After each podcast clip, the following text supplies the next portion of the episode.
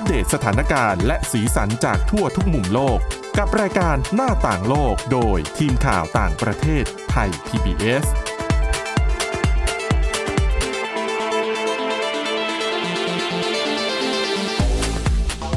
สวัสดีค่ะคุณผู้ฟังต้อนรับเข้าสู่รายการหน้าต่างโลกค่ะ วันนี้นะคะเราจะนำเสนอเรื่องราวเกี่ยวกับการปรับตัวนะคะโฆษกกระทรวงการต่างประเทศของจีน แล้วก็มีการปรับปรับเปลี่ยน รัฐมนตรีว่าการกระทรวงการต่างประเทศของจีน ซึ่งการยกย้ายเนี่ยอาจจะถือว่าเป็นเรื่องปกติที่เกิดขึ้นได้ แต่ว่าการยกย้ายในครั้งนี้ มีนัยยะสำคัญนะคะ ซึ่งหลายฝ่ายมองว่า นี่อาจจะเป็นการสะท้อนให้เห็นว่า รัฐบาลจีนของสีจิ้นผิงเนี่ยอาจจะต้องการปรับเปลี่ยนวิธีการสื่อสารกับโลกภายนอก ซึ่งโฆษกกระทรวงการต่างประเทศที่ถูก ย้ายออกไปรับตำแหน่งอื่นเนี่ยก็ถือว่ามีบทบาทที่น่าสนใจ เดี๋ยวจะมาเล่าเรื่องนี้ให้ฟังกันนะคะ แล้วก็อีกเรื่องหนึ่งว่าด้วยเรื่องของการเลือกตั้งที่กัมพูชานะคะ ก็กำลังจะมีขึ้นแล้วแหละ แต่ว่าไปดูกันนะคะว่าสมเด็จทุนเซนเนี่ยเขาจะใช้วิธีการไหนในการรักษาฐานอำนาจของตัวเองไว้ค่ะอะ วันนี้พบกับคุณชลันทรโยธาสมุทรและดิฉันสวรักษ์จากวิวัฒนากุลค่ะ สวัสดีค่ะ เอ๊ะกัมพูชานี่ดิฉันจำได้นะ เพราะว่าการเลือกตั้งครั้งที่แล้วเนี่ยค่ะดิฉันไปทำข่าวที่นั่นด้วยค่ะโอ้หลายปีเหรอ เวลาผ่านไปเร็วเนาะก็กรกฎาคมนี้นะคะ ถ้าไม่อืมเกิดมีการเปลี่ยนแปลงอะไรเนี่ยค่ะก็จะมีการเลือกตั้ง จริง ๆ ในปีนี้เนี่ยหลายชาติอาเซียนค่ะค่ะเตรียมจะมีการเลือกตั้งทั่วไปนะคะอืมไม่ว่าจะเป็นกัมพูชาบ้านเราก็ดีค่ะเมียนมาเองก็ประกาศเตรียมการเลือกตั้งแต่ว่าที่เมียนมาอาจจะ ต้องรอดูหน่อยว่าสถานการณ์จะเป็นยังไง แต่ว่าอืมที่น่าสนใจคือในในช่วงหลาย ๆ ครั้งที่กัมพูชาเตรียมจะมีการเลือกตั้งเนี่ย มันมักจะมีเอ่อเหตุการณ์อะไรบางอย่างที่อาจจะเกี่ยวค่ะไม่เกี่ยวกับการเมืองไม่ว่าจะเป็นเรื่องเขาพระวิหารนู่นนั่นนี่อืมออกมาในช่วงที่กำลังจะมีการเลือกตั้ง จริง ๆ เมื่อปีที่แล้วก็เพิ่งมีการเลือกตั้งท้องถิ่นไปนะคะค่ะแล้วก็เมื่อสัปดาห์ที่ผ่านมาถ้าหลาย ๆ คนได้ติดตามข่าวใน ภูมิภาคเราเนี่ย ก็จะเห็นว่านายกรัฐมนตรีฮุนเซนของกัมพูชา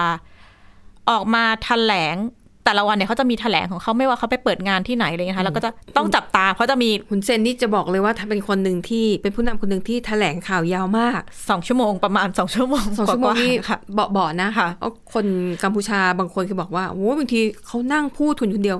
สี่ห้าชั่วโมงก็เคยทำมาแล้ว ทีนี้ก็คงต้องรอจับตาเนี่ยแหละ wording ที่จะออกมาซึ่งอ่า การแถลงเมื่อต้นสัปดาห์ที่ผ่านมาเนี่ยเป็นช่วงพิธีเปิดโครงการขยายถนนที่จังหวัดกำปงจามนะคะ ช่วงท้ายของแถลงเนี่ยก็แตะประเด็นการเมือง แล้วก็ออกมาในในรูปแบบที่หลายคนบอกว่าต้องเป็นการขู่คู่ขั้วตรงข้ามแน่ ๆ เลยออกมาค่ะบอกว่าจะเลือกอะไรล่ะ ระหว่างอืมกฎหมายหรือว่าให้ใช้ไม้ เราก็แปลมันว่าใช้ไม้นี่คือไม้แข็งแหละเนาะอืมในเรื่องของขู่ฝั่งตรงข้ามเพราะเขาบอกว่าให้ พักฝ่ายค้านพักตรงข้ามเนี่ยหยุดการเคลื่อนไหวหรือหยุดการกล่าวหาพักประชาชนกัมพูชา หรือพักของคุณเซนเนี่ยนะคะ CPP ว่าโกงการเลือกตั้งเมื่อการเลือกตั้งท้องถิ่นที่ผ่านมาเมื่อปีที่แล้วนะคะค่ะก็เป็นท่าทีที่หลาย ๆ คนจับตาว่า เอ๊ะเตรียมที่จะเดินหน้าอืมเอ่อยุบพัก หรือว่าใช้กฎหมายอะไรหรือเปล่า เพราะว่าจึงบอกว่าไม่ไม่แปลกเพราะอย่างที่การเลือกตั้งที่คุณสาวรักษ์ค่ะ ไปรายงานข่าวมาเมื่อสี่ห้าปี ประมาณสี่ห้าปีที่แล้ว แต่จริง ๆ ดิฉันจะบอกคุณจรันทรการเลือกตั้งปีก่อนๆหน้านั้นน่ะ ดิฉันก็เคยไปอยู่บ้างค่ะแล้วก็รู้สึกว่ารูปแบบมันไม่ได้แตกต่างกันเลยอ่เราพอจะทำนายได้เลยว่าผลการเลือกตั้งจะออกมาเป็นอย่างไร เพราะว่าปี 2018 เนี่ย ก็เรียกได้ว่าเป็นการเลือกตั้งที่มีพักของสมเด็จทุนเซนพักเดียวแหละชนะแน่ ๆ เลยเต็มพื้นที่แต่ว่าใช่ปีเนี้ยที่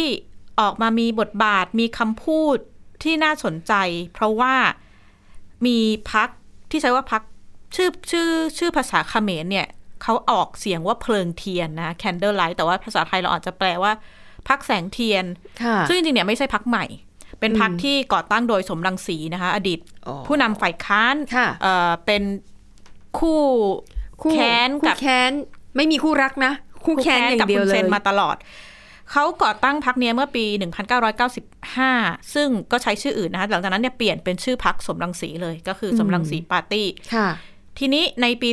2012 ก็ไปจับมือกับพักสิทธิมนุษยชนตั้งเป็นพักสงเคราะห์ชาติ นี่ก็ขอใช้เป็นชื่อเขมรนะคะ หรือว่าพัก CNRP เนี่ย แต่ว่าเนี่ยแหละพักเนี้ยก็โดนยุบค่ะในช่วงที่คุณสวรักษ์ไปทำข่าวเลือกตั้งเนี่ยค่ะ ยุบก่อนใช่ยุบก่อนการเลือกตั้งค่ะเพราะฉะนั้นก็ โอ้โห ก็เห็นการเลือกตั้งที่ นายกรัฐมนตรีฮุนเซนนั่ง ได้ครองตำแหน่งสสทุกใสๆเลยใสๆร้อยเลเปอร์เซ็นเลยนะคะค่ะทีนี้คนก็จับตา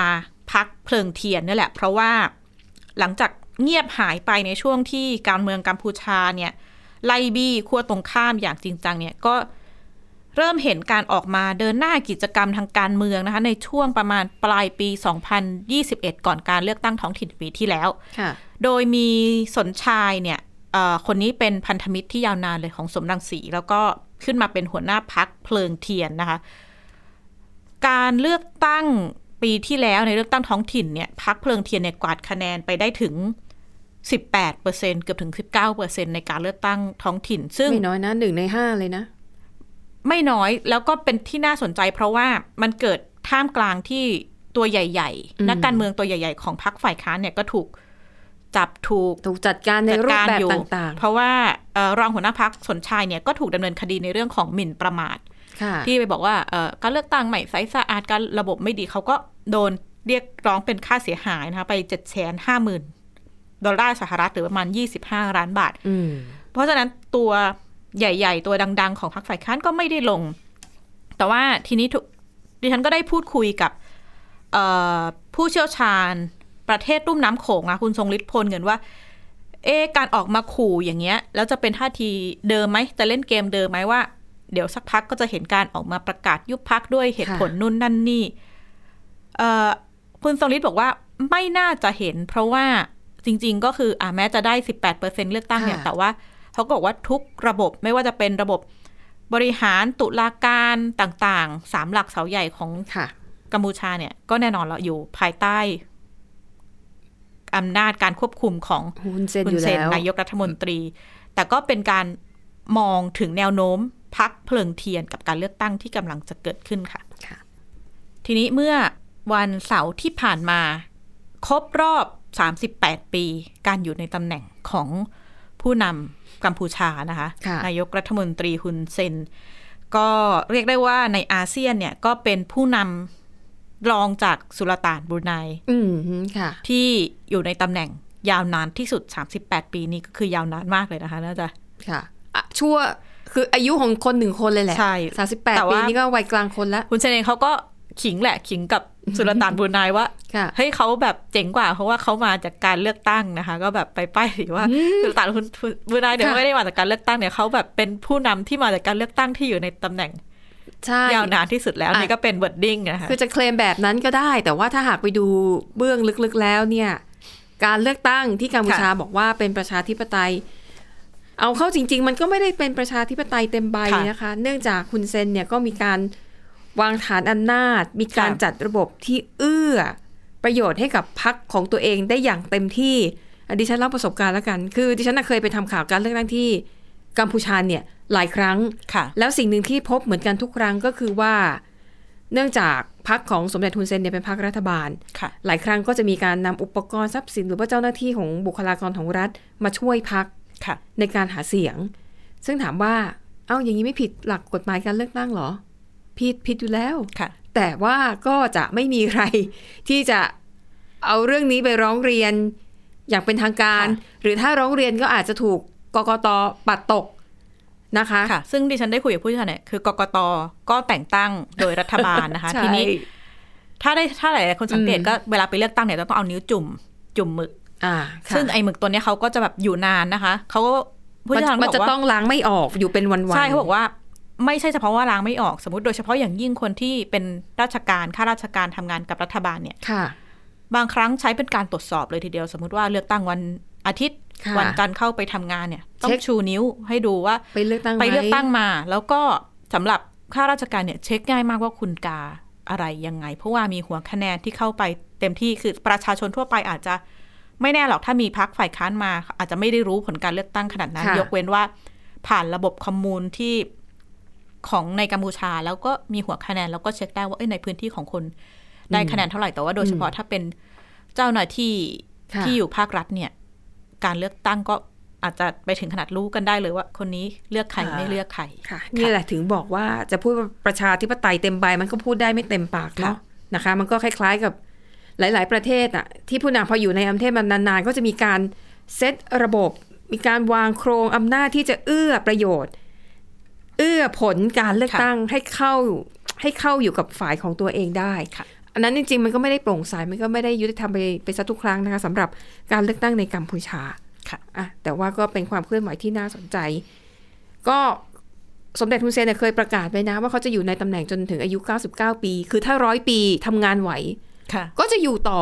นะคะ แต่ต่อให้ฮุนเซนเนี่ยอาจอาจจะถึงวันหนึ่งที่จำเป็นต้องลงจากตำแหน่งเขาวางทายาทการเมืองไว้แล้ว ลูกชายนะก็ทายาทของเขาเองค่ะอืมนะคะก็ต้องจับตาดูต่อไปนะคะ ว่าการเมืองค่ะกัมพูชาจะมีอะไรให้เราอืมได้เห็นต่อไป จะเป็นอะไรนะ เป็นฮุนเซนไดนาสตี้ป่ะก็หลาย ๆ คนก็ก็น่ามองจะอย่างว่านั้นจะเป็นอย่างนั้นค่ะค่ะอะนั่นก็คือเรื่องราวของการเมืองการเลือกตั้งในกัมพูชาที่คาดว่าน่าจะเกิดขึ้นในเดือนกรกฎาคมค่ะปีนี้นะคะ อีกเรื่องหนึ่งค่ะที่เกรินกันไว้นั่นก็คือเรื่องของการการเปลี่ยนแปลงตัวโฆษกกระทรวงการต่างประเทศนะคะ แล้วก็ มีการแต่งตั้งรัฐมนตรีว่าการกระทรวงการต่างประเทศคนใหม่ ดูเผินๆ มันก็อาจจะเป็นการโยกย้ายตำแหน่งข้าราชการตามค่ะปกติ แต่ทำไมประเด็นนี้ถึงถูกหยิบยกขึ้นมาเป็นข่าว คือตอนแรกดิฉันเองเนี่ยเห็นข่าวนี้ก็ยังรู้สึกไม่ไม่ค่อยอะไรมากรู้สึกค่ะเฉยๆก็ว่าเอ้าก็โยกย้ายก็เป็นเรื่องปกติข้าราชการมาถึงวาระสี่ปีห้าปีสามปีก็แล้วแต่ค่ะของไทยก็เช่นเดียวกันนะคะโฆษกกระทรวงต่างประเทศอ่าข้าราชการทั้งหลายพอถึงวาระโยกย้ายค่ะ เป็นปกติอยู่แล้ว แต่สำหรับคนนี้ค่ะ หลายฝ่ายมองว่าสาเหตุที่นายเจ้าลี่เจียนโฆษกกระทรวงการต่างประเทศของจีน ถูกย้ายไปรับตำแหน่งอื่นค่ะมันสะท้อนให้เห็นว่า รัฐบาลจีนอาจจะต้องการปรับเปลี่ยนรูปแบบของการสื่อสารกับโลกภายนอกนะคะ เดี๋ยวดิฉันเกริ่นสั้นๆ แล้วเดี๋ยวให้คุณชลันทรเล่าประวัติของค่ะท่านอดีตโฆษกคนนี้นะคะ คือคุณเจ้าลี่เจียนเนี่ย ถูกย้ายนะคะ ตั้งแต่เมื่อวันที่ 10 มกราคมที่ผ่านมาค่ะ จากตำแหน่งโฆษกกระทรวงการต่างประเทศ ไปดำรงตำแหน่งรองอธิบดีกรมกิจการเขตแดนและมหาสมุทรซึ่งเป็นหน่วยงานที่ไม่ได้เกี่ยวข้องกับการสื่อสารอะไรใด ๆ ไม่ได้ค่ะข้องเกี่ยวกับสื่อมวลชนเลย ซึ่งแน่นอนว่าถ้าไม่ได้อยู่ในตำแหน่งโฆษกเนี่ยค่ะเขาก็จะไม่ออกมาให้ข้อมูลหรือให้ข่าวกับมาให้สัมภาษณ์กับนักข่าวค่ะอย่างเด็ดขาดยกเว้นแต่ว่าได้รับการ นัดหมายเรียกว่าได้รับการได้รับคำสั่งมอบมอบหมายเป็นพิเศษว่าอะคุณไปให้สัมภาษณ์นักข่าว ในประเด็นนั้นนู้นนี้นะคะ ทีนี้ ก็เลยไม่แน่ชัดว่าทำไมเขาถึงถูกย้าย มันไม่ได้มีการอธิบายเหตุผลอะค่ะแม้หลายคนจะมองว่า อาจจะเป็นการยกย้ายตามปกติหรือเปล่า จะได้ไปเติบโตตามสายงานนะคะ แต่ว่าคุณเจ้าลี่เจียนเนี่ย ภาพลักษณ์ของเขาเนี่ยคือสายแข็งค่ะ ถ้าเป็นอเมริกันต้องเรียกว่าสายเหี่ยว สายเหี่ยว แต่ว่าในจีนเนี่ยเขาเรียกคนที่มีบุคลิกท่าทีในลักษณะเนี้ยว่า นักรบหมาป่าหรือว่า ค่ะ wolf warrior มันเป็นคำศัพท์ที่มาจากภาพยนตร์ ในจีนเนี่ยแหละ เป็นค่ะ ภาพยนตร์เกี่ยวกับเรื่องของกลุ่มคนนักรบที่แบบมีความรักชาติต่อสู้เพื่อชาติ ค่ะ เขาก็เลยเอาคำนี้มาเปรียบเทียบ บุคคลที่มีลักษณะ แข็งกล้าว พูดค่ะจาเด็ดขาดตรงไปตรงมา แล้วก็ใช้ถ้อยคำแบบ รุนแรงในการตอบโต้ฝ่ายตรงข้าม ซึ่งคุณเจ้าลี่เจียนเนี่ยได้รับฉายานี้นะคะ ส่วนคนที่ขึ้นมาดำรงตำแหน่งรัฐมนตรีว่าการกระทรวงการต่างประเทศคนใหม่ของจีนเนี่ยเป็นอดีต เอกอัครราชทูตจีนที่ประจำอยู่ในกรุงวอชิงตันดีซีของสหรัฐ ซึ่งคนนี้เนี่ยเขาบอกว่ามีบุคลิกท่าทางแล้วก็เป็นคนที่ดำเนิน วิถีทางการทูตตามแบบประเพณีดั้งเดิมของจีนคือ จะไม่ค่อยโพสต์อะไรลงสื่อสังคมออนไลน์ อาจจะด้วยอายุ เพราะอายุ 56 ปีแล้วนะคะ แล้วก็จะดำเนินนโยบายทางการทูตในรูปแบบเดิมๆ ก็คือ เวลามีอะไรก็ออกแถลง และคำพูดคำจาจะเป็นแบบคำพูดแบบนักการทูตน่ะค่ะ คือมันจะไม่แรงสุดโต่ง แต่มันจะพูดแบบเอาตรงๆนะดิฉันในฐานะนักข่าวที่เคยประจำประจำที่กระทรวงการต่างประเทศ เขาเรียกว่าเป็นคำศัพท์แบบนักการทูต สมมุติท่านแถลงเป็นภาษาไทย นักข่าวมีหน้าที่ค่ะต้องตีความจากภาษาไทย ให้เป็นภาษาไทยที่คนทั่วไปเข้าใจค่ะเพราะว่าสำนักการทูตจะคลุมเครือ จะไม่ชัดเจนค่ะจะไม่แข็งกล้าวแบบค่ะตรงๆนะคะ ซึ่งคาดว่าอ่าในฉินกังเนี่ยรัฐมนตรีต่างประเทศคนใหม่ของจีน จะดำเนินแนวทางในลักษณะค่ะลักลักษณะเนี่ยคืออะอาจจะนิ่ง ๆ เฉย ๆ แล้วก็พยายามที่จะฟื้นฟูความสัมพันธ์กับ สหรัฐอเมริกา อันนี้เป็นเป็นกระแสข่าวที่เล่ามาค่ะแต่ทีนี้เจ้าลี่เจียนเนี่ย เป็นใครทำไมสื่อถึงจับตามองผู้ชายคนนี้ เจ้าลี่เจียนเนี่ยจริง ๆ อายุก็ไม่น้อย 50 นะคะ อยู่ในตำแหน่งที่เขาจัดตาเพราะว่าพอย้ายไปตำแหน่งรองอธิบดีเนี่ยคือปกติเอ่อเราจะได้เห็นโฆษกกระทรวงการต่างประเทศของจีนเนี่ย น่าจะประมาณรอบหนึ่งก็จะประมาณสามสี่คนที่จะค่ะเวียนเวียนขึ้นมาแถลง แล้วก็เอ่อ การเติบโตทางอาชีพเนี่ยเป็นโฆษกเสร็จก็อาจจะเห็นเป็นเป็นที่ปรึกษาหรือเข้าไปเป็นระดับการทูตค่ะนักการทูตต่อไปอะไรอย่างเงี้ยนะคะ แต่ว่ากรณีของเจ้าลี่เจียนเนี่ยก็ถูกจับตา เพราะว่าย้ายไปเอ่อหน่วยงานที่สื่อตะวันตกก็จะมองว่าเป็นการลดระดับความสำคัญอืมแต่เขาเนี่ยเข้ามาทำงานเป็นลูกหม้อกระทรวงการต่างประเทศของจีนในปี 1996 นะคะ ก็ค่ะ ไกลอยู่แล้วก็เริ่มใช้ทวิตเตอร์เนี่ย ในสมัยที่เขาไปประจำการเป็นเอ่อเจ้าหน้าที่นักการทูตนักการทูตระดับเด็ก ๆ หน่อยอืมตั้งแต่ปีอืม2009 ก็มีค่ะการเริ่มใช้แต่ว่าแรก ๆ เนี่ยนะคะ ก็ยังไม่ได้รุนแรงอาจจะมีเอ่อไม่เห็นด้วยกับสหรัฐอะไรบ้าง แต่ว่าไม่ได้ใช้ อันเนี้ยเป็นเครื่องมือในการสื่อสารทางการทูตอืมแต่ว่ากลายมาเป็นประเด็นที่ทั่วโลกจับตาเมื่อตอนที่เขาไปประจำการที่ อัฟกานิสถานนะแล้วก็ออกมาใช้ทวิตเตอร์ของเขาเนี่ยแหละ ว่าสหรัฐค่ะ ว่า เอ้ยเสแสร้งอันนี้มาจากกรณีที่เอกอัครราชทูตสหรัฐประจำ UN เนี่ย ตอนนั้นเป็นซูซานไรส์นะคะเอ่อพร้อมกับเอกอัครราชทูตสหประชาชาติประเทศอื่นเนี่ยประมาณ 21 ประเทศค่ะร่วมลงนามจดหมายเปิดผนึกไปประณามกรณีที่จีนเนี่ย กระทำจัดการกับชาวอุยเกอร์ในอืมซินเจียง ในพื้นที่ซินเจียงค่ะ โดยเอ่อเจ้าลี่เจียนก็ออกมาทวิตนะคะว่า เนี่ยสหรัฐเอิ่มเรียกได้ว่าเสแสร้งหน้าไหว้หลังหลอก เพราะว่าโดยยกตัวอย่างว่าเขาเนี่ยเคยไปประจำการที่วอชิงตัน แล้วก็เห็นการกีดกันค่ะการแบ่งแยกสีผิว พื้นที่คนนั้นพื้นที่คนนั้นพื้นที่คนขาวอืมเข้าไม่ได้ แล้วก็ ทวิตเนี้ยเป็นการเปิดศึกกับจูชานไรส์นะคะ เป็นอดีตที่ปรึกษาด้านความมั่นคงสหรัฐเธอก็ทวิตต่อกลับเลยว่า เป็นการเหยียดเชื้อชาติที่น่าอับอายของนักการทูตนี่ก็ค่ะเป็นแบบโตกันไปโตกันมาสุดท้ายเนี่ยเจ้าลิเจียนก็ลบอ่าฮะทวิตเตอร์นี้แต่ก็เป็นประเด็นที่ทำให้เขาเนี่ยขึ้นมาเป็นที่รู้จักในอืมนานาชาติ แต่ว่าหลาย ๆ คนอาจจะมองว่า เอ้ย เป็นนักการทูตแล้วคุณมาทวิตโดยไม่ขอก่อนแล้วคุณมีจะโดนโทษอะไรไหมอืมค่ะ ไม่นะคะ หลังจากนั้นหนึ่งเดือนเนี่ย เจ้าลี่จันถูกเรียกกลับไปค่ะที่จีน แล้วก็โปรโมทเป็นโฆษกกขึ้ระนทรวงเป็กานรต่าโฆงปษระกเทกศระทรวงการต่างประเทศเลยนะคะ ในปีค่ะเดียวกันทีเดียวแล้วก็เอ่อนี่ไงหลายฝ่ายก็เลยมองว่า แสดงว่าเจ้าลี่เจียนเนี่ย ที่หมั่นทวิตค่ะที่นางสังเกตอีกอย่างหนึ่งคุณชลันทรเขาใช้ทวิตเตอร์ซึ่งปกติจีนเนี่ยเขาก็จะมีสื่อสังคมออนไลน์ของเขามีค่ะเวยป๋อมีอะไร ซึ่งจะเป็นภาษาจีนและใช้ในกลุ่มคนจีน ดิฉันไม่ค่อยเห็นเจ้าหน้าที่รัฐของจีนที่เล่นทวิตเตอร์แล้วโพสต์ข้อความเป็นภาษาอังกฤษก็แต่มีจ้าวลี่เจียนนี่เป็นหนึ่งในนั้น ใช่ คือมีคนบอกว่าใช้เป็นเครื่องมือแหละ มีทวิตเตอร์เนี่ยก็จงใจแหละก่อนนะคะ นอกจากอะทวิตหลักๆ ที่มีปัญหาเนี่ย ระหว่างที่เขาดำรงตำแหน่งเอ่อโฆษกกระทรวงการต่างประเทศจีนก็มีเรื่องมาต่อเนื่องนะคะค่ะไม่ว่าจะเป็นประมาณธันวาคมเนี่ย ก็ จุดกระแสอีกครั้งหนึ่งเขาทวิตภาพ ถ้าหลาย ๆ คนจำได้เป็นภาพที่ถูกตัดต่อ เป็นภาพทำขึ้นมาเนี่ยแหละค่ะเอ่อเป็นภาพทหารออสเตรเลียนะคะยืนอยู่บนธงออสเตรเลียกับธงอัฟกานิสถาน แล้วก็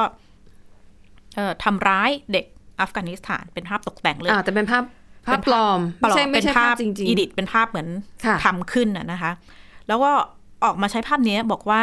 ออสเตรเลียก่ออาชญากรรมสงครามในอัฟกานิสถานๆค่ะ ก็กลายเป็นประเด็น เพราะว่าออสเตรเลียก็บอกว่ามาโพสต์ภาพลวงขข้อมูลเท็จได้ยังไง แต่กรณีนี้จีนก็ไม่ได้ออกมาขอโทษ แล้วก็บอกว่าใช่เป็นภาพตกแต่ง คือยอมรับว่าเป็นภาพตกแต่งค่ะแต่เขาต้องการสะท้อนสิ่งที่เกิดขึ้นในอัฟกานิสถานนี่ก็เป็นท่ายังไงทีจีน ซึ่งไม่ไม่ไม่ขอโทษ ไม่ขอโทษแต่ก็ยอมรับว่านี่คือภาพตัดแต่งตัดแต่งหรือใช่โอเคดิฉันพยายามจะเพื่อส่งเพื่อเพื่อส่งข้อมูลส่งสารที่อยากจะบอกดิฉันพว่ายายามจะเข้าข้างคุณเจ้านะเขาอาจจะแบบ เอาก็นี่ไงเราต้องการใช้ภาพประกอบ เพื่อที่จะแสดงออกถึงความเห็นของของผมค่ะ ก็ก็เลยตัดต่อภาพอะแต่โดยจรรยาบรรณจริง ๆ ไม่ว่าใครก็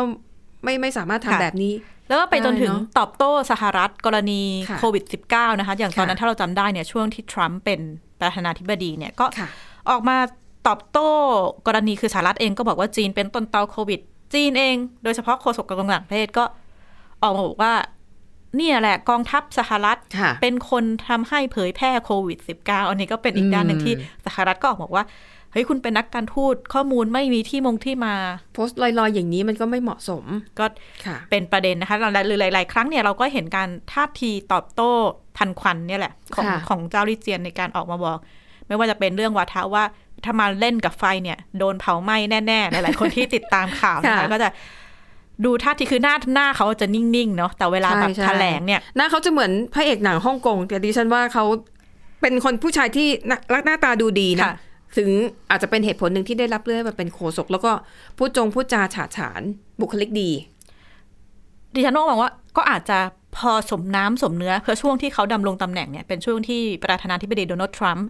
อ๋อเจ้าทวิตอีกคนหนึ่งเนี่ย ก็อยู่ในตำแหน่งนี้ฉันก็ว่าพอตัวแหละ ทั้งสองคนเนี่ยแหละทวิตอ่าค่ะ ว่ากันไปมาเนี่ยค่ะก็อาจจะเป็นท่าทีของจีนนะคะ ในเรื่องอืมในช่วงเวลานั้นที่ต้องการท่าทีแข็งกร้าวแข็งกร้าวตอบเพื่อต่อกโต้รกับกับทรัสมป์หรัฐชาติตะวันตก เพราะฉะนั้นก็ไม่แปลกที่เราจะอืมเห็นค่ะท่าทีอย่างนี้ แต่ว่าอีกด้านเนี่ย ชาวเน็ตจีน ดูจะไม่ค่อยปลื้มภรรยาของเจ้าลี่เจียนเท่าไหร่ค่ะนะคะก็ออกมาสังเกตว่าเอ่อ กรณีที่ภรรยาของเขาเนี่ย ไปโพสต์ภาพช่วงสถานการณ์โควิด ที่มีมาตรการคุมเข้มก่อนหน้าเนี้ยอืมไปร่วมงานไม่ใส่หน้ากากเอ่อเดินทางไปต่างประเทศทั้งๆที่ในช่วงนั้นมีข้อกำหนดการเดินทางต่างๆ เนี่ย อาจจะมีส่วนให้เกิดการคำสั่งย้ายอืมครั้งนี้หรือเปล่าเข้าใจละอันนี้ก็เป็นค่ะการเรียกได้ก็ว่าคือเมา ภาพมอยชาวเน็ตจีนนะคะภาพที่ภรรยาของคุณจ้าวลี่เจียนค่ะเอาไปแชร์ตามสื่อสังคมออนไลน์ต่าง ๆ อาจจะกลายเป็นการเผยให้เห็นว่าอ้าวสามีของคุณค่ะละเมิดมาตรการโควิด -19 ซะเองหรือเปล่า ทั้งๆที่ในช่วงเวลานั้นจีนยังใช้ zero โควิดอยู่ค่ะนะคะอะก็คือการเปลี่ยนแปลงในครั้งนี้หลายฝ่ายมองว่า ตอนนี้สีจิ้นผิงอาจจะไม่ได้ต้องการโฆษกกระทรวงการต่างประเทศ ที่มี มีบุคลิกอย่างนี้อีกต่อไปแล้วค่ะที่แบบแข็งกล้าวตอบโต้แบบตาต่อตาฟันต่อฟัน เธอโพสต์ว่าฉันฉันก็โพสต์โต้กลับทันทีค่ะเขามองว่าตอนนี้สีจิ้นผิงไม่ได้ต้องการท่าทีอะไรแบบนั้นแล้ว ถึงเป็นที่มาของการตั้งรัฐมนตรีต่างประเทศคนใหม่ที่จะมีท่าที แบบนักการทูตแบบดั้งค่ะเดิมมากขึ้นนะคะ แล้วก็ในรายงานข่าวค่ะ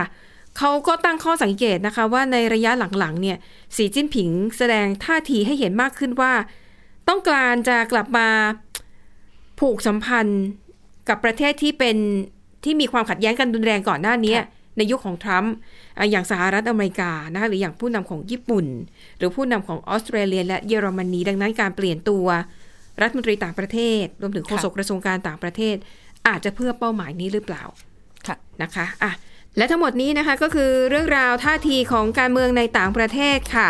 หมดเวลาแล้วนะคะสำหรับวันนี้ขอบคุณสำหรับการติดตามเราสองคนและทีมงานลาไปก่อนพบกันใหม่ตอนหน้า สวัสดีค่ะ สวัสดีค่ะ Thai PBS podcast. View the world via the voice.